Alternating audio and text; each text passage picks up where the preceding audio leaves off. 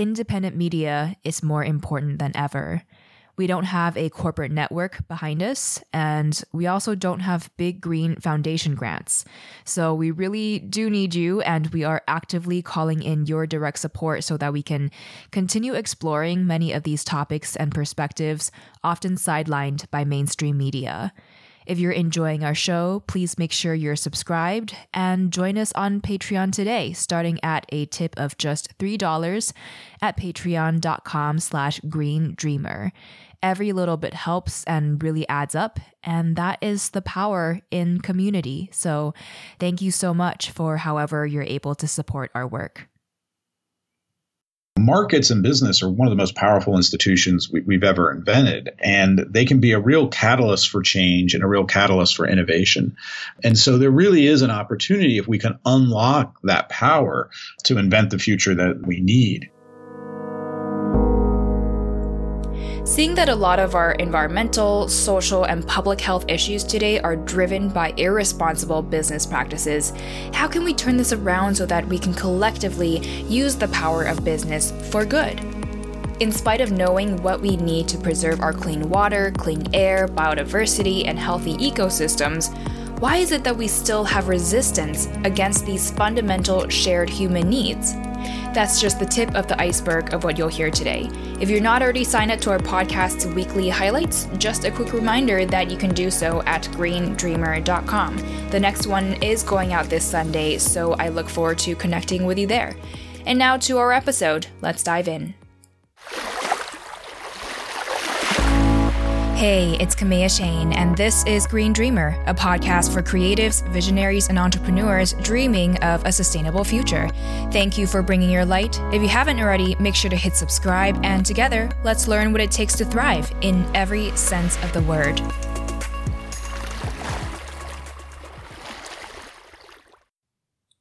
Our guest today is the co author of Can Business Save the Earth? He's also Tayloe Murphy Professor of Business Administration and Senior Associate Dean and Chief Strategy Officer at the University of Virginia's Darden School of Business. His work has been cited by the New York Times, the Financial Times, The Economist, etc. And in 2009, he was recognized as a faculty pioneer by the Aspen Institute and is the top strategy professor under 40 by the Strategic Management Society.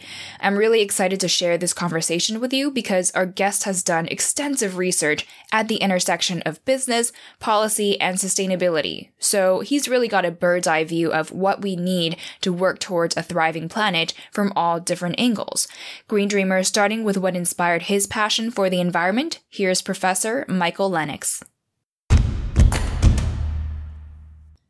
Yeah, you know, it's a passion of mine that really goes back to even my childhood. Um, growing up, I spent a lot of time at the at the beach and, and going outdoors and hiking and the like. When I was a, a college student, um, was involved with our outdoor program and and led trips in various uh, places around uh, Virginia, North Carolina, and and even doing my undergraduate studies, I started working with something called the Center for Risk Analysis that did work on environmental risk um, out of the engineering school. Uh, so it really has been a passion of mine uh, going back a long time in a, an area I've been doing work for 25 plus years. Mm. And what was it ultimately that led you to dedicating your career to this? You know, um, I, I, think in terms of the um, the the challenges that sustainability, environmental challenges pose for us, I think part of it is just being a lover of nature and, and loving being outdoors uh, and appreciating that. Um, but I also think there's a little bit of the, kind of the engineer in me. Uh, did my undergraduate in engineering that um, sees it as a problem that needs solving and and and one that kind of on an intellectual basis has always kind of challenged me to think about all right how how, how can we best address these issues we're facing. Yeah. So once you know a problem, it's kind of hard to not know it anymore. That's right. That's right. Yeah. So you've done a lot of research at the intersection of business, policy, and sustainability. Knowing yeah. everything that you know now, what's been your greatest frustration uh, with our current ways of going about environmentalism? Yeah. I, I, two thoughts on that. One, you know, it was a really a big aha for me, probably about a decade or so ago when I when I first came here to the University of Virginia, uh, and I was running something called the Batten Institute for Entrepreneurship and Innovation, and so I'd long been interested in the topics of entrepreneurship and innovation, and I'd long been interested in doing work around corporate sustainability, and it, it took me a long time to really connect the two in a, in a meaningful way. And, and the way I've always expressed this is there's so much work around kind of business and sustainability about how do we get these kind of large incumbent companies to change their behavior, to use my economics terms, you know, internalize these negative externalities that that they've created. And the big aha was to say, wait a minute, I think we be thinking about this problem wrong because what we know about entrepreneurship and innovation is that it can often be disruptive, disruptive and that the current status quo gets uh, replaced by the, the, new entrants, the new entrepreneurs, the new ideas, the new technology. Um, and, and, that's really the, the impetus behind the book and really my work the last 10 years was thinking more systematically. It's not about how do we change individual firm behavior, but it's actually about how do we generate more innovation in the economic system to be able to get uh, the the technologies that we want. And if that means some of these large incumbent firms go out of business, uh, you know, so be it. That that's what's going to need to happen. Yeah. So, what's something about inspiring systemic change through business you feel like most people don't understand? Well, you know, it's interesting. I think and we talk about this in the book that, you know, there's obviously a perspective that given the question we ask in Business Save the Earth, they would think, you know, this is a nonsensical question. Of course, business is the problem here. It's not the solution. Um, but I actually believe very strongly that, and, and, one of the reasons I became a business school professor ultimately was that, you know, markets and business are one of the most powerful institutions we, we've ever invented. And they can be a real catalyst for change and a real catalyst for innovation. And so there really is an opportunity if we can unlock unlock that power to invent the future that, that we need. And so I think again, understanding how you can leverage markets and leverage business to um, to to have these positive societal outcomes, I think is a really important part of the, the story we're trying to tell. Mm-hmm. So sometimes business itself can be seen as a bad guy in this picture, but really when we align the incentives correctly, it can be really powerful in terms of driving positive change. Exactly. Exactly. Yeah. And from your research over the years, what's something that you changed your mind about in terms of how you see sustainability solutions? when I think you asked before, and it actually relates to a question you asked before about even like what what's wrong with like current environmental thinking and the like. And one thing that I worry about is there's such an emphasis when it comes to climate change on putting a price on carbon, and and I'm very supportive of that. Don't get me wrong, but it, it almost sounds like a one trick pony. Like you know, if we do that, then everything will be solved. Well, the markets will react, and, and off we go.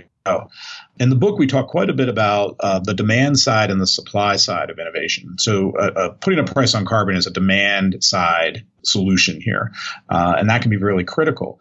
But there's a lot we also know about innovation about the supply side. You know, supporting R and D.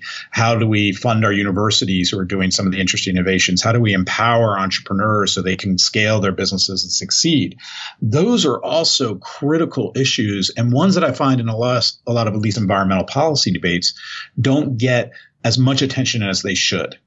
So to be really provocative, you know, uh, I, have said uh, that when you think about the Trump administration pulling out of the Paris Accord, or at least expressing their interest to do so, maybe far more damning to our prospects for addressing climate change would be the efforts to defund the Department of Energy's uh, research in renewable energy and alternative uh, clean technologies so this idea that you know we have to be thinking about this broader innovation ecosystem and how we have levers to drive that forward because we need really substantial changes if we're going to really uh, address something like climate change for sure. And I definitely want to dive deeper into your book shortly because I know you cover so much in there.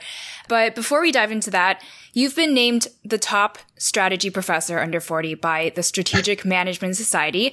And a lot yes. of us are entrepreneurs and creatives focused on sustainability and business strategy is often a big challenge for us. So what are some of your top pieces of guidance um, for us in terms of what we need to help our sustainability driven businesses and ventures thrive today? Yeah, I think um, you know the first message would be you, you do need a strategy, and I, I, think sometimes, especially kind of the Silicon Valley ethos of entrepreneurship, there's this notion of um, you know we, we don't need a strategy, we're just going to figure things out as we go. But I do think strategy is very important. Uh, it doesn't mean that you have to stick to your strategy. What it means is you have to have some vision of where you're trying to go, what you're trying to achieve, what's your business model, right? How are you going to find resources to support and grow the business that you have? Now, you might very well pivot from that. You might very well learn and, and have to adjust what you're doing, but it's a good idea to always have a vision of, of what that might look like. And, and so I think for, you know, those starting uh, sustainable uh, enterprises, sustainable businesses, you know, again, understanding what's the objective, how are we going to get there, how do we scale, those are critical even in the earliest stages of, of starting that business. Mm-hmm. I feel like a lot of people start projects just purely out of passion for the environment, but it's really key to have this vision in place before diving in. Absolutely, absolutely. And you, and again, I keep coming back to like the business model. You know, how are you going to support your your growth, uh, and, and and where is that going to come from? And, and understanding that pitch, um, I think, is really critical. Mm-hmm. So now going into your book, it's called "Can Business Save the Earth?" It was published in May. What motivated you to write this book? Yeah, for, for me, you know, I've been doing work in this space broadly for about 25 years and uh, uh, have written primarily for academic audiences. And, and this was really an attempt to say, all right, let's take some of this accumulated knowledge, not only that I have done through research, but others as well, and put it in a book that really frames it for a broader public audience with a specific lens on on the innovation question. Again, I think it's easy for people to get disheartened, especially in the current political environment. But if there's anything, the book is about how the system as a whole and, and all the stakeholders in that have a role to play here. And that there's lots of levers that we can be pulling to try to move this innovation ecosystem towards sustainable technologies. And, so I, we're hopeful that the book at the end of the day is actually inspirational and, and, and really provides some suggestions for all types of people to have uh, important roles to play uh, in this journey. Yeah. So I feel like individually, when people are just within their own hubs, they're very focused on solutions that they can take, but the book really takes a holistic approach and ties everything together and says that everything is important. Absolutely, absolutely, and we and we take on some of the old uh, imagery of like you know two people in their garage inventing the future, you know, independently and on their own, and and while that's very uh, uh, romantic, um, I think at the end of the day, what we find is that even uh, the most successful entrepreneurs, you know, they need they need support. They need support from investors. They need customers. They need other institutional players who are going to ultimately help them be successful. Mm-hmm. And as you were pulling all of these pieces together, what was the biggest light bulb moment you had during this writing process?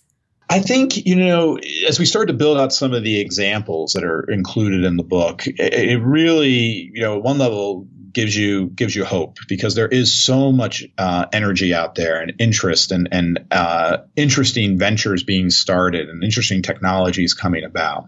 I think you know broadly aware of a lot of them, but just as we dove a little deeper, it was it was great to see.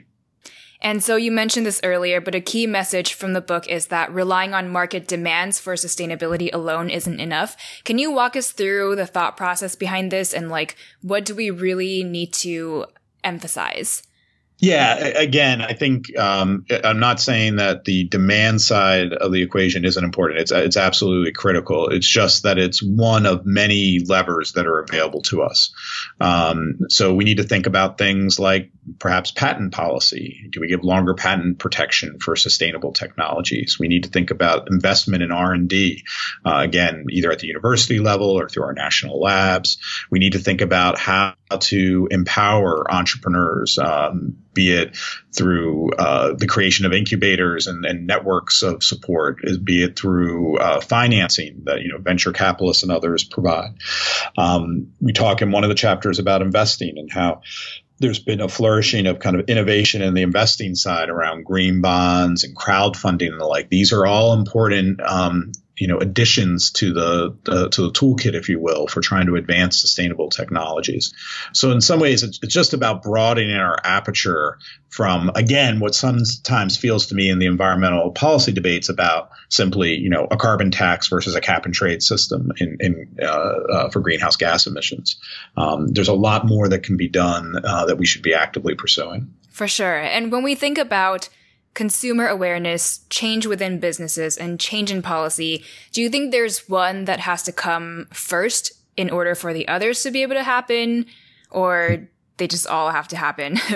Yeah, I think it, it's kind of the all have to happen, but I also think you know it, it's a little unwieldy, right? We we all want the um, silver bullet that's going to solve the problem, and and the fact is the system, and, and by the system I mean broadly defined, not only as the the market system, but also the broader social cultural policy political system is also evolving along as well. And so what we do is we, we, we try to influence that. We try to catalyze it by pulling these levers.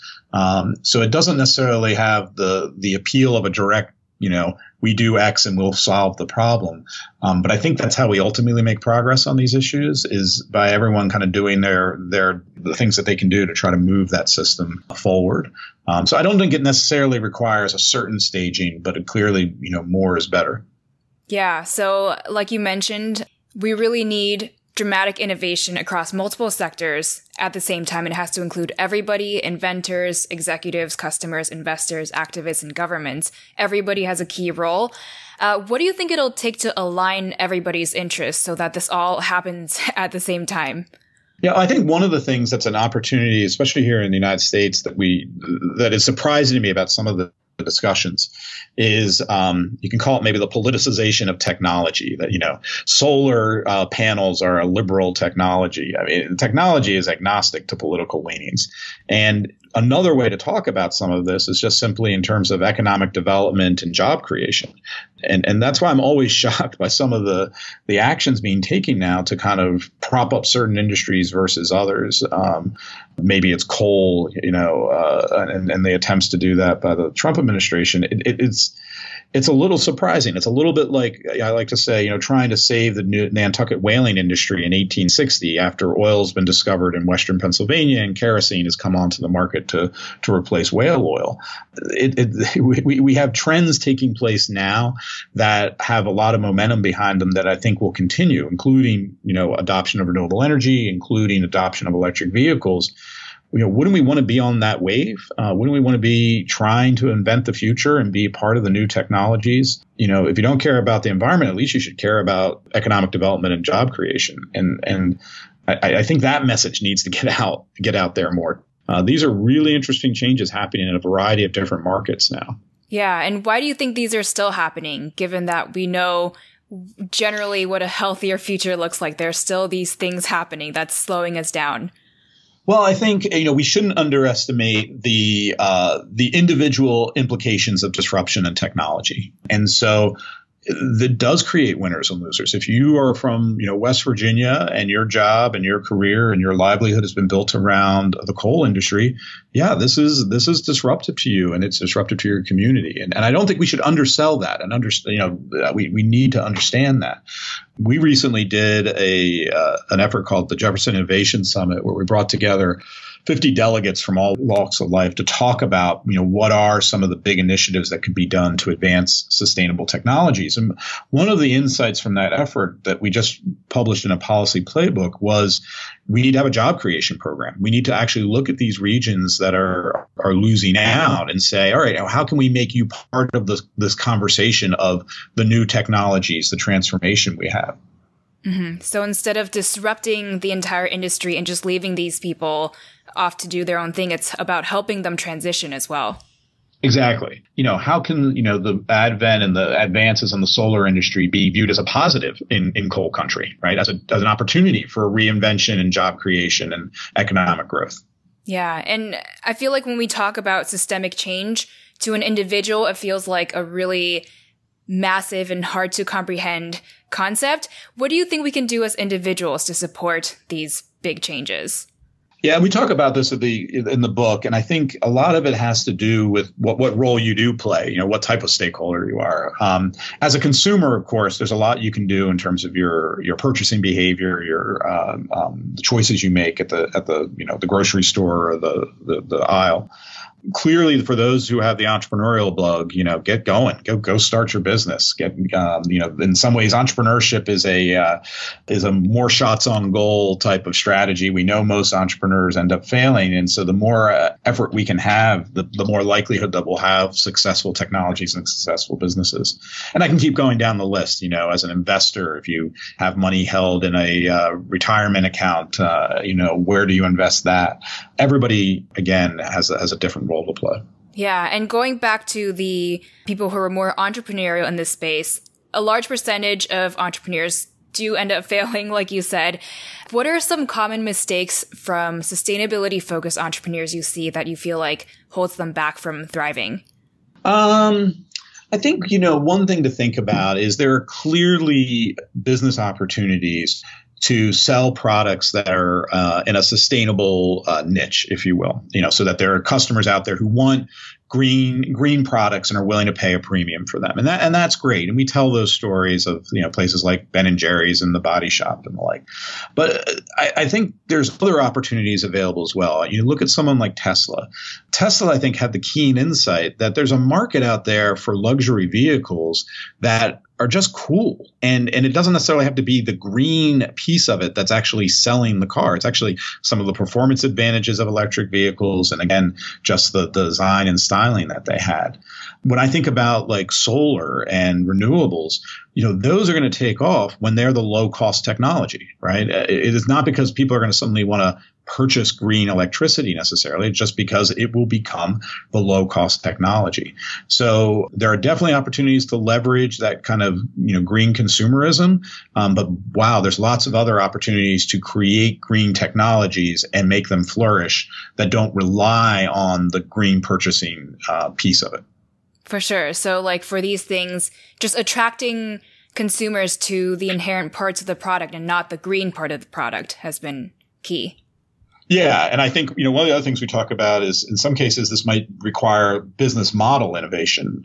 You know, we could we could argue the uh, the environmental benefits of like an Uber or the like, but you know clearly Uber has changed people's purchasing and, and utilization of of uh, excuse me of vehicles um, that could have some environmental benefits if it reduces car consumption and the like.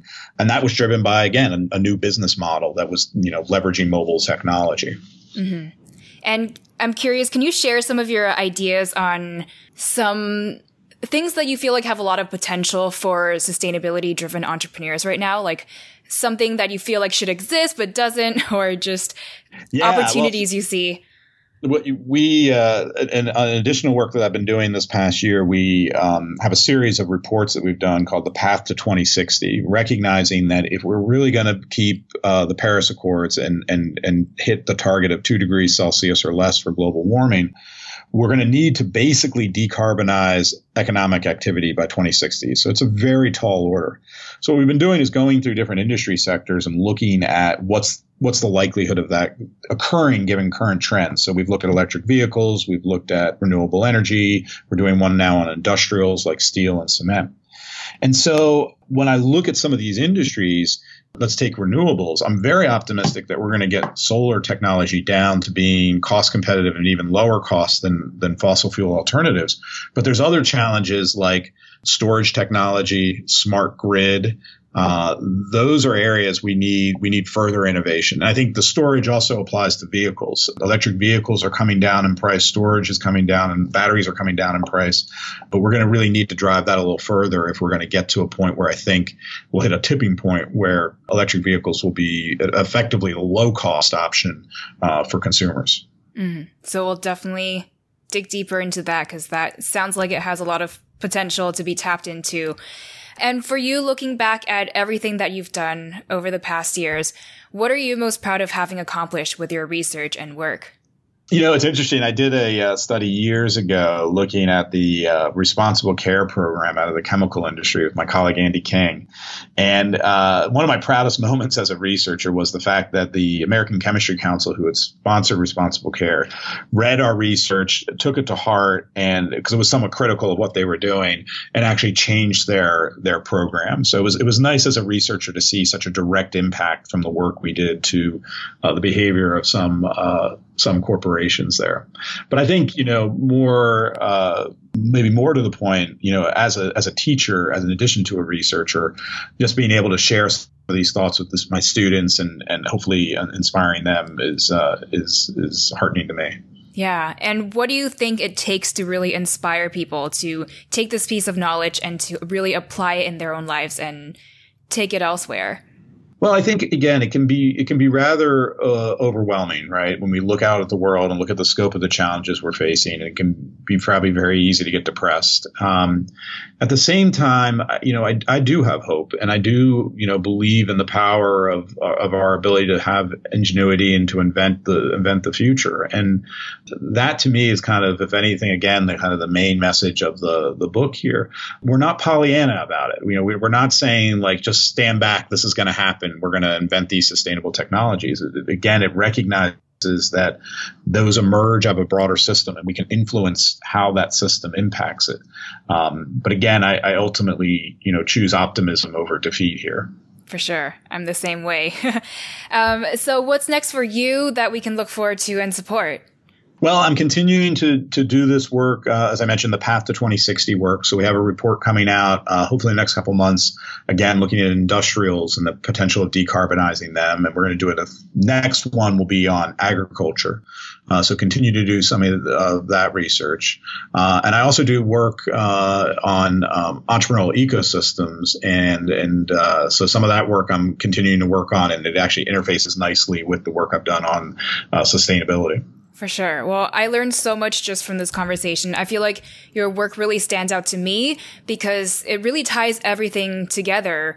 It also goes deep into each parts of these equations. So it makes it feel like everybody has a role and I feel like it really has a potential to activate everybody in society. So I'm really excited and I feel like we'll just have to learn more from the book itself. And so where can we buy the book and follow your work online? So the book is published by Stanford University Press, and so you can find that available. And the book you can find available on Amazon or Barnes and Noble or any of your your online providers. Um, and I'd also encourage you to go to uh, the Batten Institute website here at the University of Virginia, and there you can find our initiative. We have an initiative on business innovation and climate change, where a lot of these reports I'm mentioning are uh, are available. Before we go into our final five, I just wanted to thank you for tuning in. You know, being aware of all the issues that we have today can be really overwhelming. A lot of them are also really deep rooted and systemic, not fully in our direct control, and that can also make us feel helpless. But I, I want to acknowledge you for having the heart to care, for having this desire to take action to help us work towards a healthier planet for everybody. With every little thing that you do today with intention, you are making a difference. So just keep at it, keep sharing what you're learning with people around you. Feel welcome to share this episode and the podcast, of course, and I look forward to continually learning with you and supporting you with Green Dreamer podcast. And for now, on to our final five. Let's power through. What's one inspiring publication or social media account you follow? Uh, I really enjoy MIT's Technology Review. What do you tell yourself to stay positive and inspired? You know, I think as a father of, of, two kids, you know, that, that gives me always, you know, that hope for the future. And so I, I look to them when I want to be inspired. Mm-hmm. What's one must do for your health, either daily or weekly? Uh, for me, workout. I, I, I, try to be very religious about, you know, working out every day. Mm-hmm. What's one simple action we can take for our planet's health this week? Uh, I did this on another podcast, but, you know, eat less beef. Uh, beef is actually a big carbon emitter there. Uh, so that's something you could do. Uh, what makes you most hopeful for our planet right now? Again, I think it's the ingenuity, and um, and and I see that every day in my students, and so uh, it's very inspiring to see how passionate they are about some of these issues and how they're putting it to work through you know the creation of new ventures and new technologies. That's that's really exciting to me. And what final words of wisdom do you have for us as green dreamers? I think again, you know, don't don't get overwhelmed uh, with the scope of the problems we face. It's going to take a concerted effort by a lot of different people, and and you know, get going on what you're doing, and uh, and and and you know, you're helping and keep moving along. Get going and keep moving along. Green Dreamer, thank you so much for tuning in. You can find the two tweetable key takeaways from this interview in the show notes at greendreamer.com. You can reach me with feedback on how I can improve the show for you through the website's contact page, and you can follow me on Instagram at Kamea Chayne. That's K A M E A C H A Y N E, where I'll continually be sharing more eco and wellness tips that might be helpful to you, what I learn along the way, and regular reminders to recenter because we need you to be in your optimal well being and bring about your best work. And finally, just remember now more than ever, our planet needs your light to thrive. So if you haven't yet, hit subscribe, and I will catch you later, Green Dreamer.